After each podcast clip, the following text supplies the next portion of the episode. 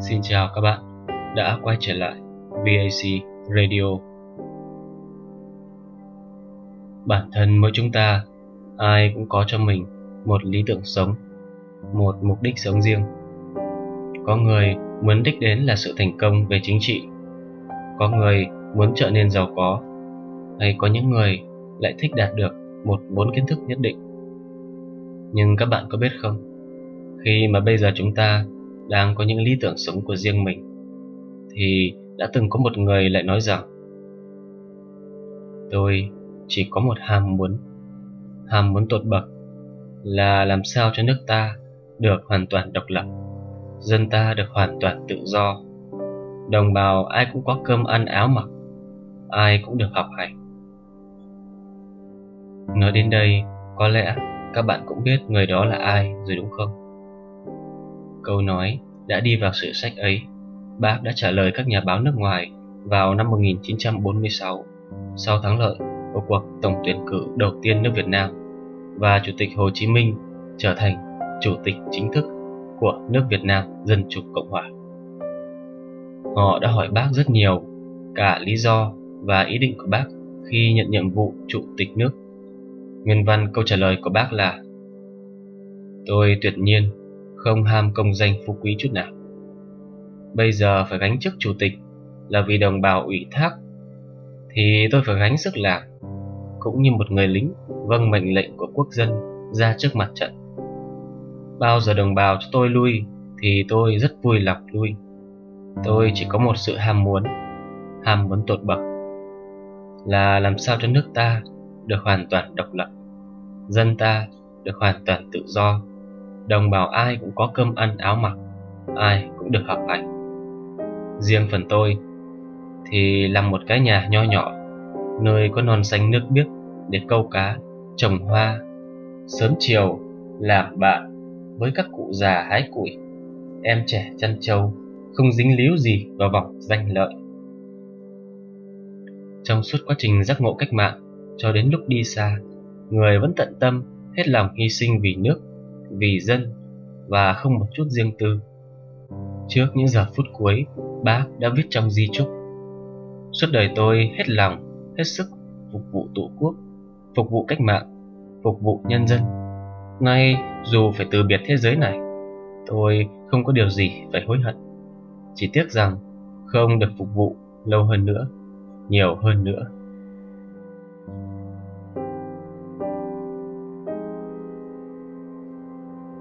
Cuộc đời của Chủ tịch Hồ Chí Minh là một cuộc đời trong sáng cao đẹp, của một người cộng sản vĩ đại, một anh hùng dân tộc kiệt xuất, người cha già kính yêu của toàn dân ta, người đã đấu tranh không mệt mỏi và hiến dâng cả cuộc đời mình cho Tổ quốc, vì nhân dân, vì lý tưởng cộng sản chủ nghĩa, vì độc lập tự do của các dân tộc thuộc địa, vì hòa bình và công lý trên cả thế giới. Người đã để lại cho Đảng ta, nhân dân ta một di sản lớn, đó chính là những lời cuối cùng trong bản di chúc của người, thể hiện một tầm nhìn xa trông rộng, tầm chiến lược to lớn và có ý nghĩa thời đại sâu sắc, cũng như một bài học lớn lao cho bao lớp lớp thế hệ con cháu. Mỗi lần nhắc đến Bác, mỗi lần nghe những câu chuyện về Bác, những sự hy sinh lớn lao cả trong thầm lặng của người, mà bản thân tôi cũng không khỏi bồi hồi xúc động. Bác Hồ sinh ngày mười chín tháng năm năm một nghìn tám trăm chín mươi trong một gia đình nhà nho nghèo ở làng Sen, nay thuộc làng Kim Liên, xã Kim Liên, huyện Nam Đàn, tỉnh Nghệ An. Cha của Bác Hồ là Nguyễn Sinh Sắc, còn gọi là Nguyễn Sinh Huy, người dân còn gọi là cụ Phó Bạc, một nhà giáo, nhà cách mạng, có nhiều đóng góp cho sự giải phóng dân tộc. Mẹ của Bác Hồ là bà Hoàng Thị Lan, một người phụ nữ hiền hậu và hết lòng thương yêu chồng con. Hồ Chủ tịch có tên khai sinh là Nguyễn Sinh Cung, là một nhà cách mạng, người sáng lập Đảng Cộng sản Việt Nam, một trong những người đặt nền móng và lãnh đạo cho cuộc đấu tranh giành độc lập, toàn vẹn lãnh thổ cho Việt Nam trong thế kỷ hai mươi. Bác Hồ bắt đầu tham gia vào phong trào cách mạng từ khi còn trẻ. Năm một nghìn chín trăm mười một, bác lên đường sang Pháp để tìm kiếm cách giải phóng dân tộc. Tại đây, bác đã tham gia các hoạt động giải phóng cách mạng và trở thành một trong những nhà lãnh đạo của phong trào cách mạng Việt Nam. Người đã sử dụng cái tên Nguyễn Ái Quốc trong suốt ba mươi năm, kể từ năm một nghìn chín trăm mười chín. Từ đó đã lãnh đạo phong trào cách mạng ở Trung Quốc và Liên Xô và trở thành một trong những nhân vật quan trọng của phong trào Cộng sản quốc tế. Năm một nghìn chín trăm bốn mươi mốt, bác trở về Việt Nam và lãnh đạo phong trào giải phóng dân tộc. Ngày hai tháng chín năm một nghìn chín trăm bốn mươi lăm, bác đọc bản tuyên ngôn độc lập Việt Nam khai sinh ra nước Việt Nam Dân Chủ Cộng Hòa tại Quảng trường Ba Đình, Hà Nội. Sau đó, người trở thành Chủ tịch nước Việt Nam Dân Chủ Cộng Hòa và lãnh đạo đất nước trong suốt hai mươi tư năm. Trong những năm tháng cuối cùng của cuộc đời, mặc dù bác bận trăm công nghìn việc, nhưng bác vẫn chọn những khoảng thời gian thư thái nhất. Lúc chín giờ sáng, ngày mười tháng năm năm một nghìn chín trăm sáu mươi lăm, bác Hồ bắt đầu viết những dòng di chúc đầu tiên. Người đã dành một đến hai tiếng mỗi ngày để viết liên tục trong bốn ngày sau đó. Góc bên trái, phía trên của bản di chúc, người có viết dòng ghi chú tuyệt đối bí mật. Rồi vào mỗi dịp sinh nhật hàng năm, bác lại đem bản di chúc ấy ra xem lại, bổ sung cho phù hợp với tình hình đổi mới của đất nước. Lần cuối bác xem lại bản di chúc là vào ngày mười tháng năm năm một nghìn chín trăm sáu mươi chín. Các bạn đang nghe vê a xê Radio, kênh podcast truyền tải những thông tin hữu ích cho các bạn về văn hóa, kinh tế, đời sống xã hội. Các bạn có thể nghe tôi qua Apple Podcast, Spotify hay kênh YouTube vê a xê Radio vào thời gian rảnh rỗi mỗi buổi sáng khi lái xe hay trước khi đi ngủ. vê a xê Radio liên tục ra các tập vào mỗi thứ bảy hàng tuần. Hãy đăng ký kênh để đừng bỏ lỡ. Sau đây là nội dung bản điếu văn và di chúc của người đã được Cố Tổng Bí thư Lê Duẩn công bố vào ngày chín tháng chín năm một nghìn chín trăm sáu mươi chín khi tổ chức lễ truy điệu của Hồ Chủ tịch.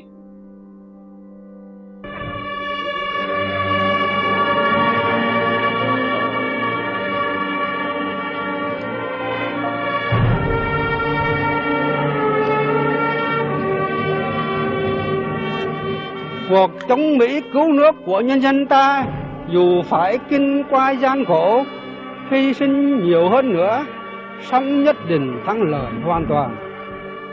Đó là một điều chắc chắn.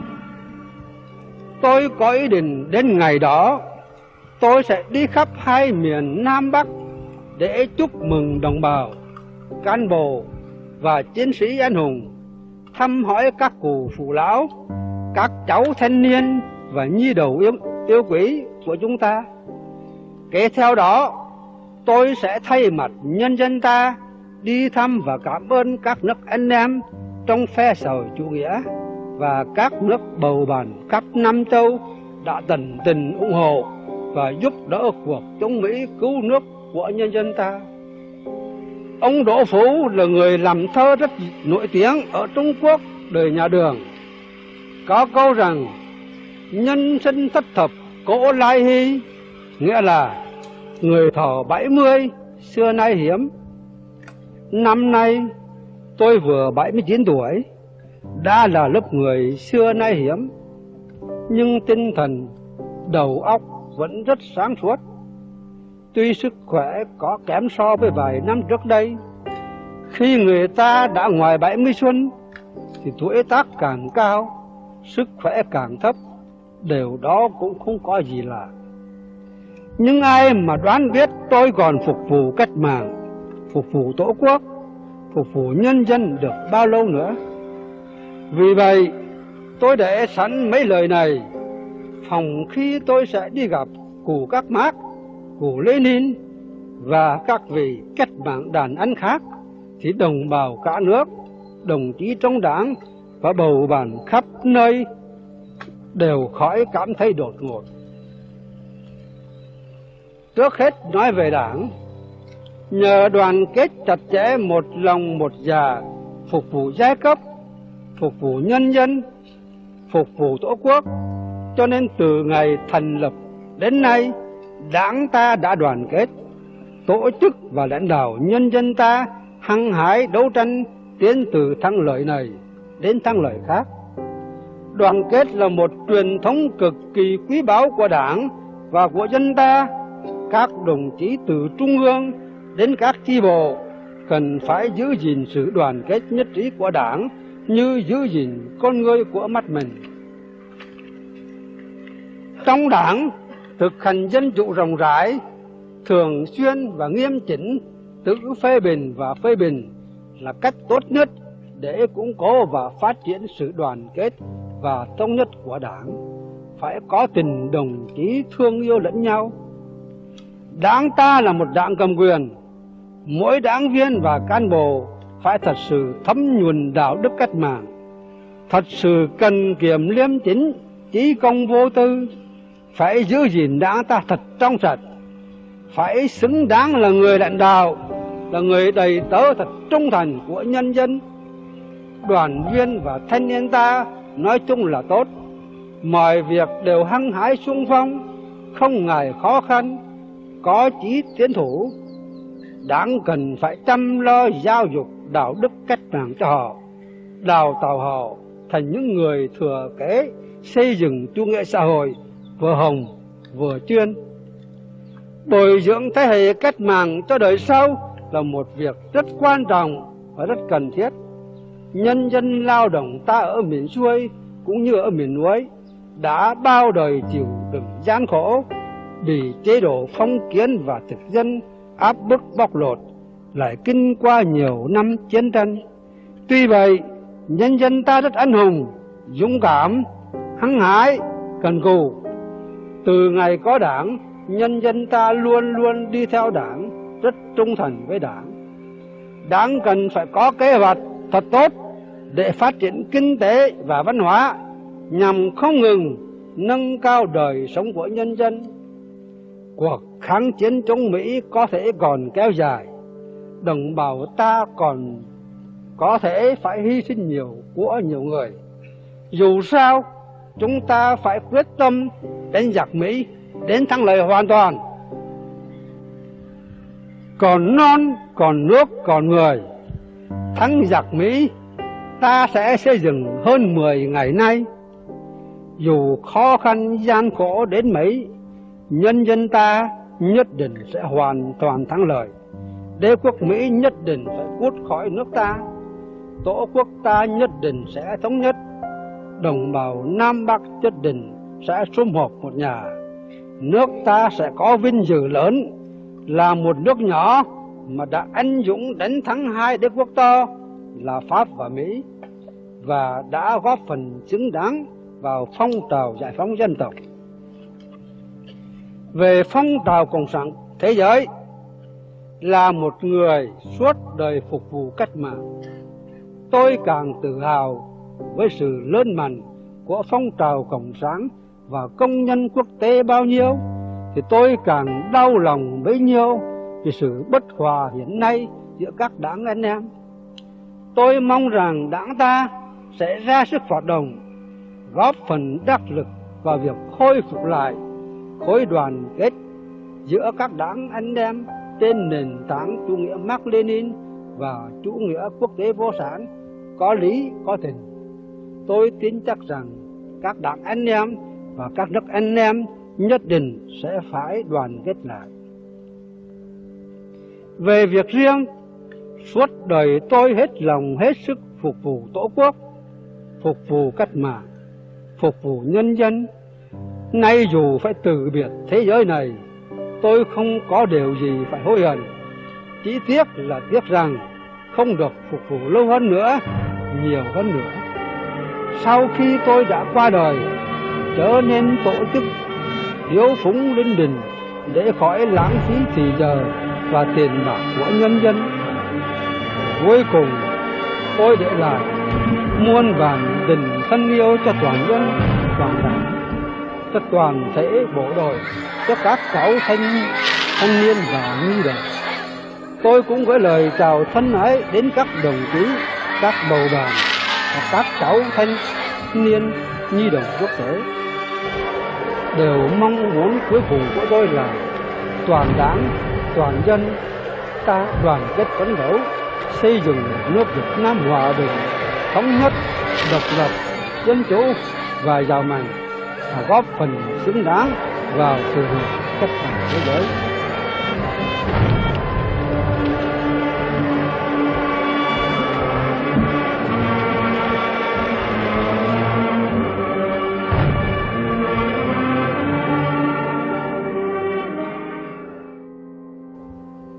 Năm nay tôi vừa bảy mươi chín tuổi, đã là lớp người xưa nay hiếm, nhưng tinh thần, đầu óc vẫn rất sáng suốt.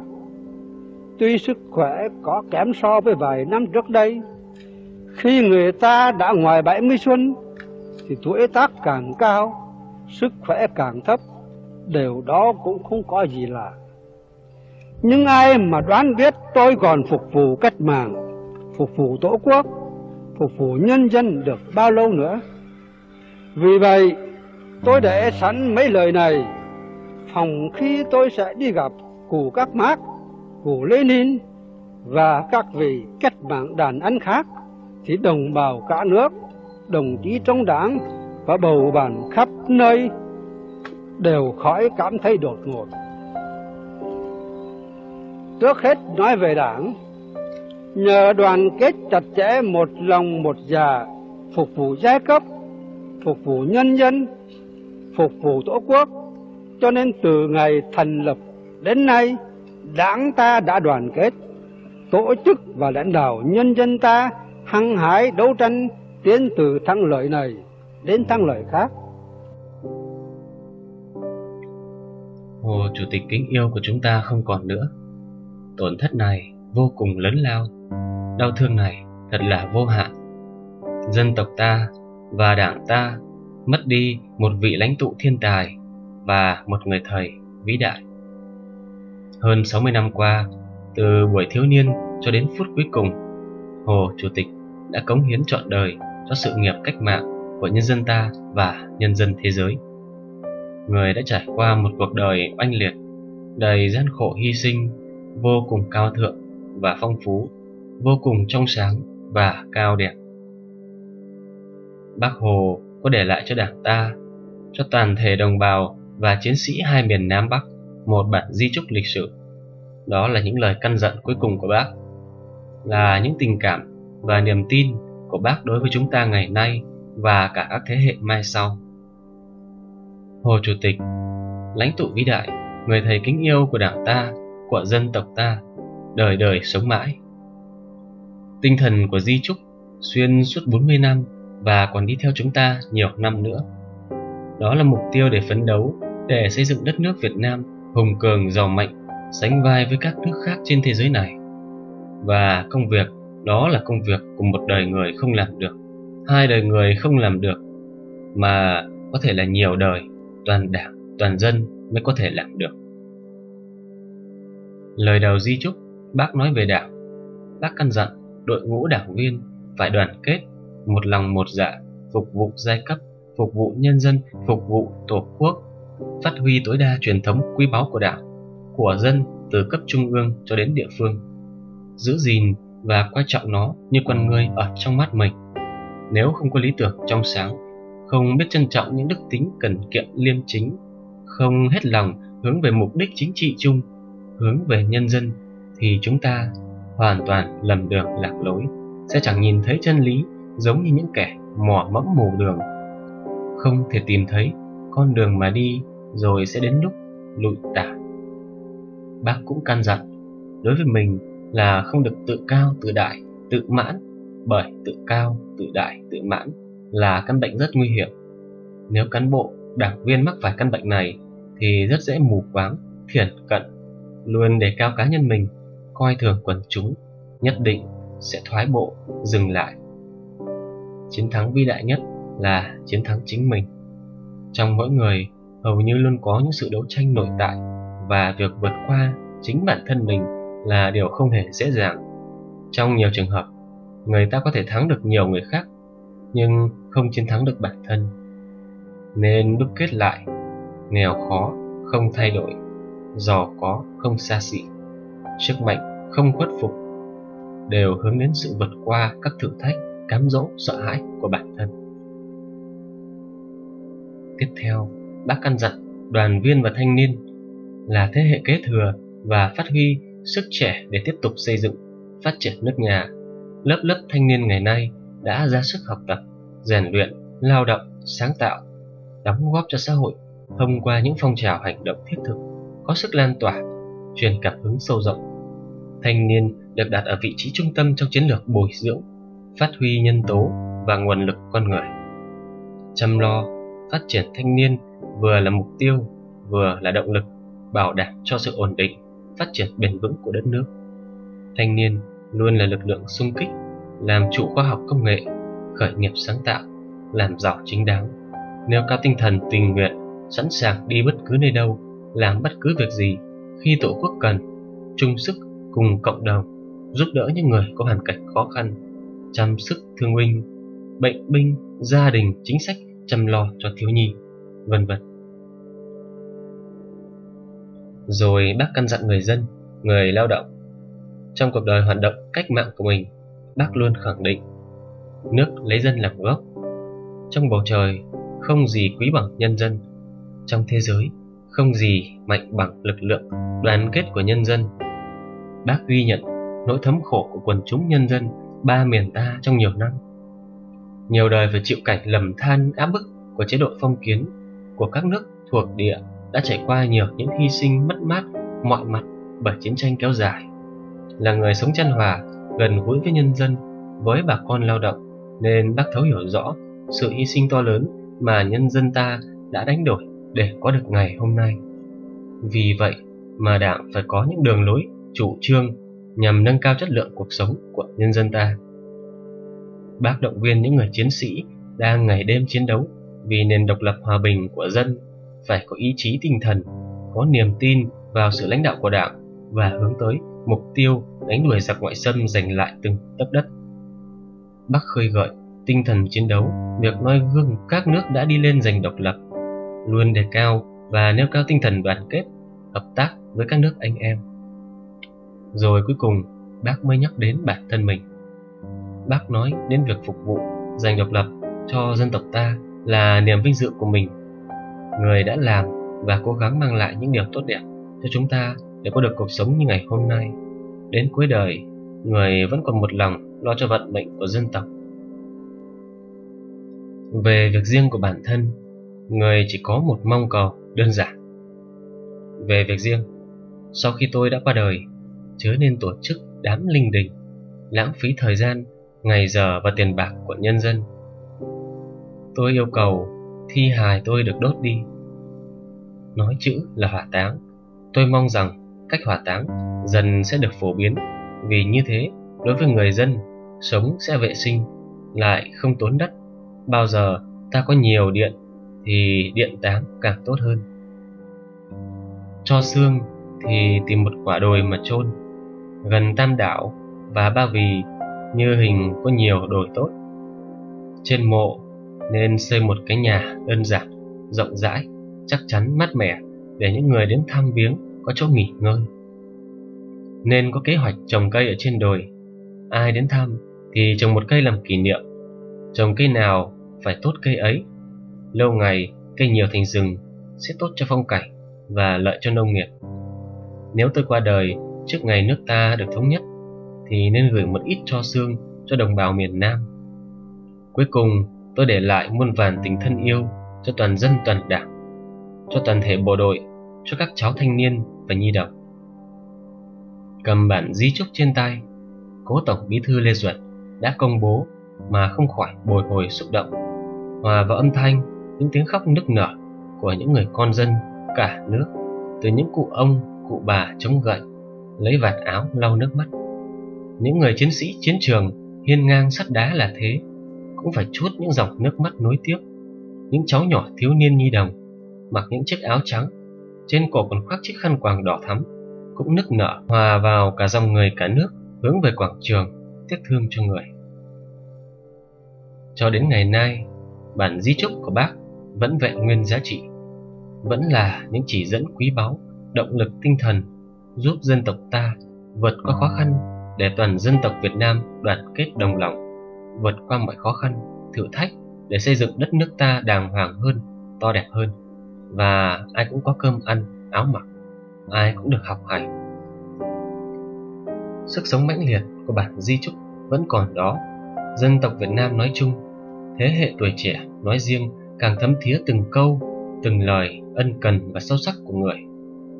Mỗi chúng ta đã và đang sẽ khắc ghi vào trong tim những bài học quý báu, không ngừng phấn đấu, rèn luyện, đức, tài để non sông Việt Nam trở nên tươi đẹp hơn, dân tộc Việt Nam bước tới đài vinh quang, sánh vai cùng với các cường quốc Nam Châu. Nói về tấm gương đạo đức Chủ tịch Hồ Chí Minh và tinh thần tận tụy phục vụ Tổ quốc, phục vụ nhân dân của người, Tổng Bí thư Lê Duẩn đã khẳng định: cuộc đời của Hồ Chủ tịch như trong ánh sáng. Nó là tấm gương tuyệt vời về chí khí cách mạng kiên cường, tinh thần độc lập tự chủ, lòng nhân đạo và yêu mến nhân dân thắm thiết, đạo đức chí công vô tư, tác phong khiêm tốn giản dị, tư tưởng và đạo đức của người mãi mãi soi sáng và nâng cao tâm hồn chúng ta. Chủ tịch Hồ Chí Minh đã đi về cõi vĩnh hằng, nhưng người để lại cho Đảng, toàn dân ta không chỉ là một sự nghiệp cách mạng vĩ đại mà còn là cả một di sản cao quý. Đó là tấm gương sáng ngời về phẩm chất đạo đức cao đẹp, suốt đời hy sinh phấn đấu, quên mình cho đất nước được độc lập, phồn vinh, cho dân được ấm no, hạnh phúc. Đức hy sinh và tình thương yêu của Bác là tấm gương sáng ngời, tiếp tục soi sáng đạo đức, tâm hồn cho mỗi thế hệ người Việt Nam. Học tập và làm theo tấm gương đạo đức Hồ Chí Minh không chỉ là niềm vinh dự, tự hào mà còn là niềm tin và động lực để xây dựng đất nước ta đàng hoàng hơn, to đẹp hơn, thực hiện thành công mục tiêu dân giàu nước mạnh, xã hội công bằng, dân chủ văn minh. Với lẽ sống lo trước thiên hạ, vui sau thiên hạ là đức hy sinh vì nước, vì dân, coi khinh sự xa hoa, không ưa chuộng những nghi thức trang trọng, nên từ lúc còn bôn ba tìm đường cứu nước cho đến khi làm chủ tịch, người vẫn sống một cuộc đời thanh bạch, tao nhã. Trở về Hà Nội, người không ở ngôi dinh thự của phủ toàn quyền Đông Dương được lấy làm phủ chủ tịch, mà lại chọn ngôi nhà đơn sơ chỉ có hai phòng nhỏ là nơi người vừa ở vừa làm việc. Phương tiện sinh hoạt của một vị chủ tịch Đảng, chủ tịch nước chỉ là một chiếc giường chiếu khói, một tủ quần áo, một chiếc máy thu thanh, một đôi dép cao su, hai bộ quần áo kaki. Bữa ăn hàng ngày hết sức dân dã, thường chỉ có canh cua, tương, cà, dưa muối, cá kho với lá gừng. Thật là một sự giản dị hết sức vĩ đại. Thủ tướng Phạm Văn Đồng kể rằng lúc ở chiến khu, người sống chung với anh em trong một cơ quan, làm việc, học tập, ăn ở, sinh hoạt đều như anh em. Người thích đi bộ, tắm sông, hút thuốc lá và thỉnh thoảng uống một ly rượu thuốc trong bữa cơm. Lúc ở rừng, Hồ Chí Minh chủ trương tránh ăn no, không ngủ trưa và vận động nhiều. Buổi sáng tập thể dục, buổi chiều làm vườn, lúc cần thì đi vác củi cho đồng bào. Khi về Hà Nội, Chủ tịch nước có phòng làm việc, phòng tiếp khách, nhiều khi chủ tọa những bữa tiệc long trọng. Nhưng bình thường, ngày hai bữa, Chủ tịch nước cùng nhân viên đều ăn chung. Nhiều lần vì đến quá trễ, thức ăn không còn gì, Hồ Chí Minh vẫn vui cười, ăn đủ mấy bát cơm như thường lệ. Với lòng nhân ái bao la, người đã dành tình thương yêu, sự chia sẻ nỗi đau với mỗi người. Người nói, mỗi người, mỗi gia đình đều có một nỗi đau, nỗi khổ riêng, và gộp lại cả những nỗi đau, nỗi khổ riêng của mỗi người, mỗi gia đình lại thì thành nỗi đau khổ của tôi. Hay, một ngày mà Tổ quốc chưa thống nhất, đồng bào còn chịu khổ là một ngày tôi ăn không ngon, ngủ không yên. Người đã hy sinh cả cuộc sống riêng tư, hy sinh tình nhà để lo việc nước, để thể hiện qua bức điện gửi về quê khi nghe tin anh trai của Bác là ông Nguyễn Sinh Khiêm qua đời.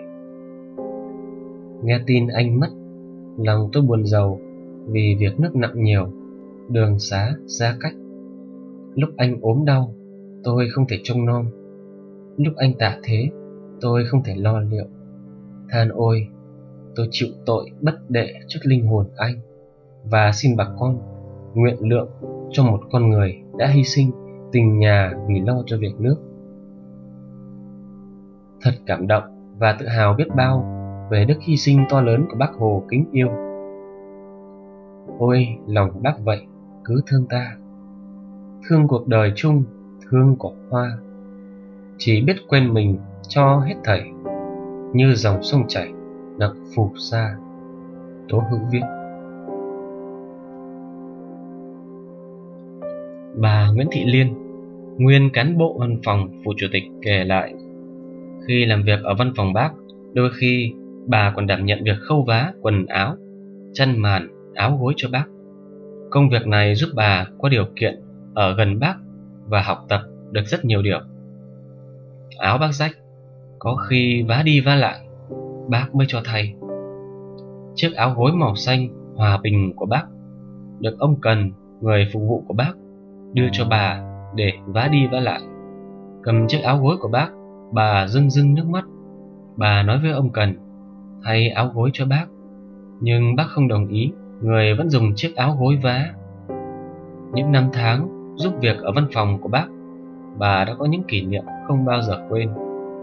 Bà còn kể lại rằng ở Việt Bắc, có một buổi Bác đi công tác về muộn, về qua văn phòng, Bác nghỉ lại một lát vì mệt. Đồng chí Hoàng Hữu Kháng, bảo vệ của Bác, có nói với bà: Bác mệt, không ăn được cơm, cô nấu cho Bác bát cháo. Bác đang nằm nghỉ, nghe thấy thế liền bảo: Cô nấu cháo cho Bác bằng cơm nguội ấy, vừa chóng chín, vừa tiết kiệm được gạo, khỏi bỏ phí cơm thừa. Câu chuyện bà kể, dù chỉ được nghe lại, nhưng nó khiến cho bản thân tôi rất xúc động.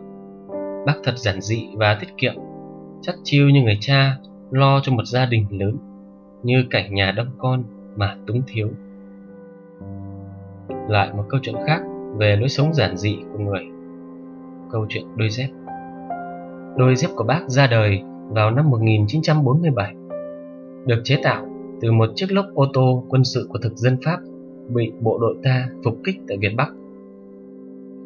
Đôi dép đo không cắt dày lắm, quai trước to bản, quai sau nhỏ dần, rất vừa với chân Bác. Trên đường công tác, Bác nói vui với các cán bộ đi cùng: Đây là đôi hài vạn dặm trong chuyện cổ tích xưa. Đôi hài thần đất, đi đến đâu mà chẳng được, gặp suối hoặc trời mưa trơn, bùn nước vào, dép khó đi. Bác tụt dép xách lên tay, đi thăm bà con nông dân, xả chân trên các cánh đồng đang cấy, đang vụ gặt. Bác lại sắn quần cao, lội ruộng, tay xách hoặc nách kẹp đôi dép. mười một năm rồi, đôi dép ấy, các chiến sĩ cảnh vệ cũng đã đôi lần xin Bác đổi dép, nhưng Bác bảo vẫn còn đi được. Cho đến một lần đi thăm Ấn Độ, khi Bác lên máy bay, ngồi trong buồng riêng, thì mọi người trong tổ cảnh vệ lập mẹo rồi giấu dép đi, để sẵn ra đó một đôi giày mới. Bác bay hạ cánh xuống New Delhi, Bác tìm dép, mọi người thưa: Có lẽ đã cất xuống khoang hàng của máy bay rồi, thưa Bác. Bác biết các chú cất dép của Bác đi rồi chứ gì. Nước ta còn chưa được độc lập hoàn toàn, nhân dân ta còn khó khăn. Bác đi dép cao su, nhưng bên trong lại có đôi tất mới, thế là đủ lắm rồi, vẫn còn lịch sự. Bác ôn tồn nói. Vậy là các anh chiến sĩ phải trả dép lại để Bác đi, vì dưới đất chủ nhà đang nóng lòng chờ đợi. Trong suốt thời gian Bác ở Ấn Độ, nhiều chính khách, nhà báo, nhà quay phim rất quan tâm đến đôi dép của Bác.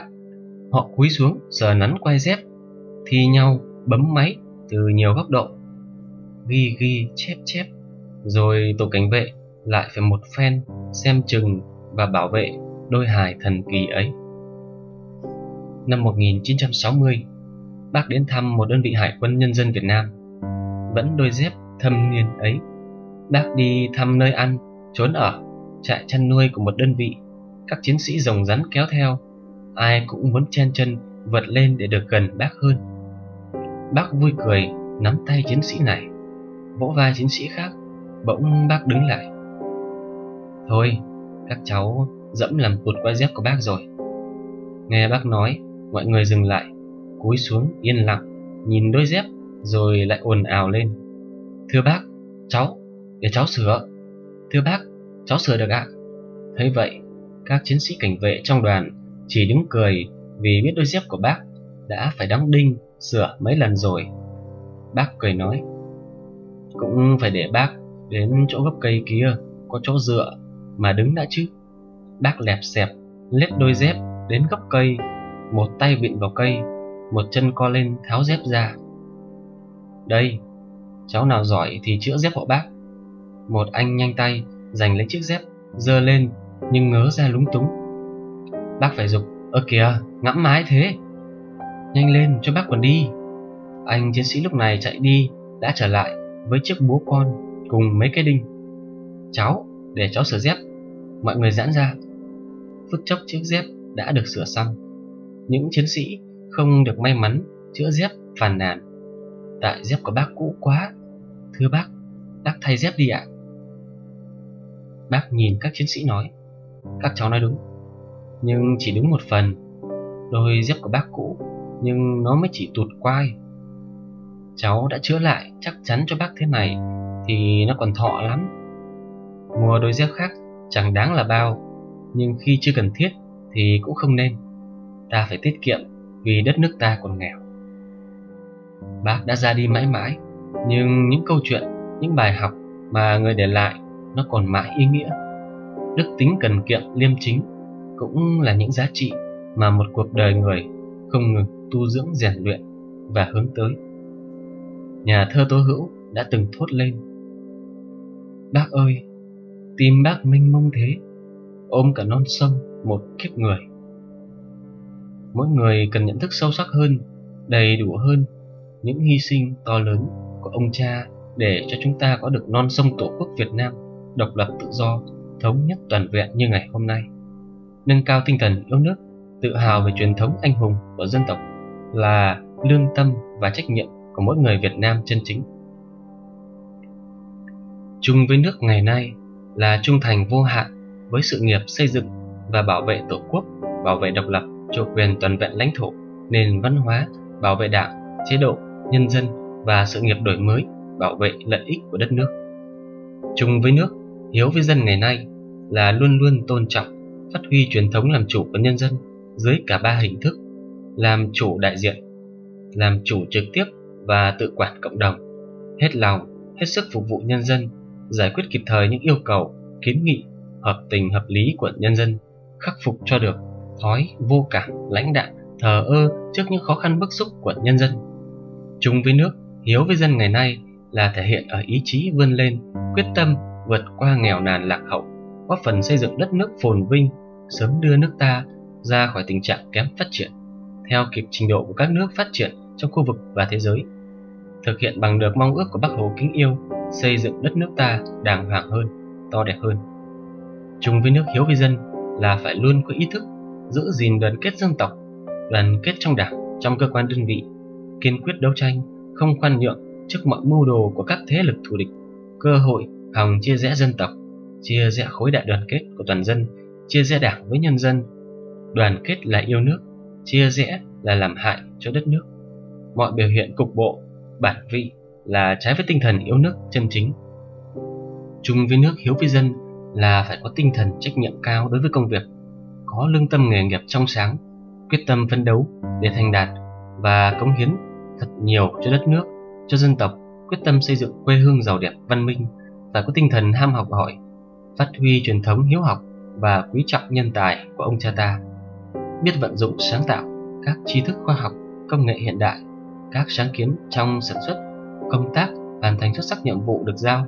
Mọi sự bảo thủ, trì trệ, lời học tập, ngại lao động, đòi hỏi hưởng thụ, vượt quá khả năng là kết quả cống hiến, là trái truyền thống đạo lý dân tộc và trái với tư tưởng yêu nước của Chủ tịch Hồ Chí Minh. Chung với nước, hiếu với dân là yêu cầu mỗi chúng ta giải quyết đúng đắn mối quan hệ cá nhân, gia đình, tập thể, xã hội, quan hệ giữa nghĩa vụ và quyền lợi. Theo gương Chủ tịch Hồ Chí Minh, yêu nước là sẵn sàng phấn đấu hy sinh cho lợi ích chung. Việc gì có lợi cho dân, cho nước, cho tập thể thì quyết tâm quyết chí làm. Việc gì có hại thì quyết không làm. Làm việc gì trước hết phải vì tập thể, vì đất nước, vì nhân dân, phải nêu cao trách nhiệm của người lãnh đạo, không tham lam, vụ lợi, vun vén cá nhân. Cần kiệm liêm chính, chí công vô tư là chuẩn mực đạo đức, truyền thống trong quan hệ đối với mình, được Chủ tịch Hồ Chí Minh kế thừa, vận dụng và phát triển phù hợp với yêu cầu của sự nghiệp cách mạng. Người là một tấm gương mẫu mực về cần kiệm liêm chính, chí công vô tư. Học tập và làm theo tấm gương của người, thực hiện cần kiệm liêm chính, chí công vô tư trong giai đoạn hiện nay. Tích cực lao động, học tập, công tác với tinh thần lao động sáng tạo, có năng suất, chất lượng, hiệu quả cao. Biết quý trọng công sức lao động và tài sản của tập thể, của nhân dân, không xa hoa lãng phí, không phô trương hình thức, biết sử dụng lao động, vật tư, tiền của nhà nước, của tập thể, của chính mình một cách có hiệu quả. Thực hiện chí công vô tư là kiên quyết chống đối chủ nghĩa cá nhân, lối sống thực dụng. Đối với cá nhân, cán bộ lãnh đạo đảng viên phải loại bỏ thói chạy theo danh vọng, địa vị, giành giật lợi ích cho mình, lạm dụng quyền hạn chức vụ để chiếm đoạt công thu, vun vén cho gia đình, cá nhân.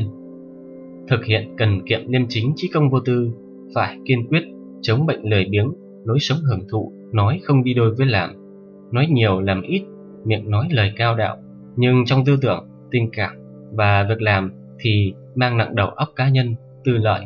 Việc gì có lợi cho mình thì hăng hái tranh thủ kiếm lợi, việc gì không kiếm trác được thì thờ ơ lãnh đạo, không làm dối, làm ẩu, bòn rút của công, ăn bớt vật tư, tiền của nhà nước, của nhân dân. Tư tưởng Hồ Chí Minh về tình đoàn kết dân tộc, tình đoàn kết quốc tế bắt nguồn từ tình yêu thương đối với con người, với nhân loại và tình đoàn kết nhân loại vì mục tiêu giải phóng dân tộc bị áp bức, giải phóng giai cấp, giải phóng con người. Người là hiện thân của chủ nghĩa yêu nước chân chính kết hợp với chủ nghĩa quốc tế trong sáng. Nhờ đó mà nhân dân thế giới kính yêu người và trao tặng cho người danh hiệu nhà văn hóa kiệt xuất trên thế giới, anh hùng giải phóng dân tộc, chiến sĩ lỗi lạc của phong trào cộng sản quốc tế. Từ chủ nghĩa quốc tế cao cả, người đã xây dựng nên tình đoàn kết quốc tế rộng lớn của dân tộc ta với các dân tộc trên toàn thế giới, góp phần quan trọng vào những chiến thắng vĩ đại của nhân dân ta và phong trào cách mạng thế giới. Ngày nay, trong điều kiện toàn cầu hóa, việc mở rộng tình đoàn kết quốc tế, hợp tác cùng có lợi, chủ động tích cực hội nhập là một trong những nguồn lực quan trọng để xây dựng và phát triển đất nước đoàn kết quốc tế trong sáng, thực hiện chính sách đối ngoại mở rộng, đa phương hóa, đa dạng hóa tinh thần. Việt Nam sẵn sàng là bạn, đối tác tin cậy với các quốc gia trên thế giới, phấn đấu vì độc lập, hòa bình, hợp tác phát triển. Học tập và làm theo tư tưởng và tấm gương đạo đức Hồ Chí Minh, cần nâng cao tinh thần độc lập, tự chủ, tự lực, tự cường, kiên quyết đấu tranh chống tâm lý tự ti, chủ nghĩa dân tộc hẹp hòi, phê phán các biểu hiện vong bản, ảo tưởng trước chủ nghĩa tư bản. Sự nghiệp đổi mới đất nước, kế thừa truyền thống đạo đức tốt đẹp của ông cha ta, học tập và làm theo tấm gương đạo đức Hồ Chí Minh là một trong những biện pháp quan trọng để khắc phục sự suy thoái về đạo đức, lối sống trong cán bộ, đảng viên và nhân dân, làm lành mạnh nền đạo đức xã hội, góp phần giữ gìn sự ổn định, bền vững chính trị xã hội, tạo động lực cho sự phát triển nhanh, hiệu quả, bền vững. Vấn đề cơ bản nhất khi thực hiện vận động là mỗi chúng ta phải nhận thức đầy đủ vị trí, tầm nhìn về đạo đức, thường xuyên tự giác, nỗ lực học tập, rèn luyện tu dưỡng theo gương Bác Hồ vĩ đại. Bác Hồ từng nói, học cái tốt thì khó, ví như người ta leo núi, phải vất vả, khó nhọc mới lên được đến đỉnh. Học cái xấu thì dễ, như ở trên đỉnh núi, trượt chân một cái là nhào xuống vực sâu. Lịch sử vốn công minh, khách quan, trí tuệ của nhân dân là sáng suốt, dư luận thế giới là rộng lớn. Những ai có lương tri và trọng phẩm giá con người đều nói tiếng trung thực, có cốt cách của học thức và văn hóa theo Ban Tuyên giáo Trung ương. Bản di chúc là tâm nguyện, tình cảm, ý chí, niềm tin, trách nhiệm của Chủ tịch Hồ Chí Minh với Tổ quốc, nhân dân và sự nghiệp cách mạng. Di chúc là tâm nguyện của người. Suốt đời tôi hết lòng phục vụ Tổ quốc, phục vụ cách mạng, phục vụ nhân dân. Nay dù phải từ biệt thế giới này, tôi cũng không có gì phải hối hận. Chỉ tiếc là tiếc rằng không được phục vụ lâu hơn nữa, nhiều hơn nữa. Di chúc là tâm sự của một người đã suốt đời hy sinh hạnh phúc riêng tư, hiến dâng trọn cuộc đời cho Tổ quốc và nhân dân, là tấm lòng trung thủy với nước anh em và bầu bạn khắp năm châu. Đồng thời, di chúc là công trình lý luận về xây dựng đảng và củng cố đảng cầm quyền. Chúng ta nghiên cứu di chúc để suy ngẫm những vấn đề đổi mới hiện nay. Bản di chúc có sự thiêng liêng, vì thế tập hợp được, đoàn kết được dân tộc để tiến lên sự nghiệp vẻ vang hơn, đi tới thắng lợi cuối cùng và tạo nên niềm tin tất thắng. Các bạn đang nghe vê a xê Radio, kênh podcast truyền tải những thông tin hữu ích cho các bạn về văn hóa, kinh tế, đời sống xã hội. Các bạn có thể nghe tôi qua Apple Podcast, Spotify hay kênh YouTube vê a xê Radio vào thời gian rảnh rỗi mỗi buổi sáng khi lái xe hay trước khi đi ngủ. vê a xê liên tục ra các tập vào mỗi thứ bảy hàng tuần. Hãy đăng ký kênh để đừng bỏ lỡ. Xin chào và hẹn gặp lại.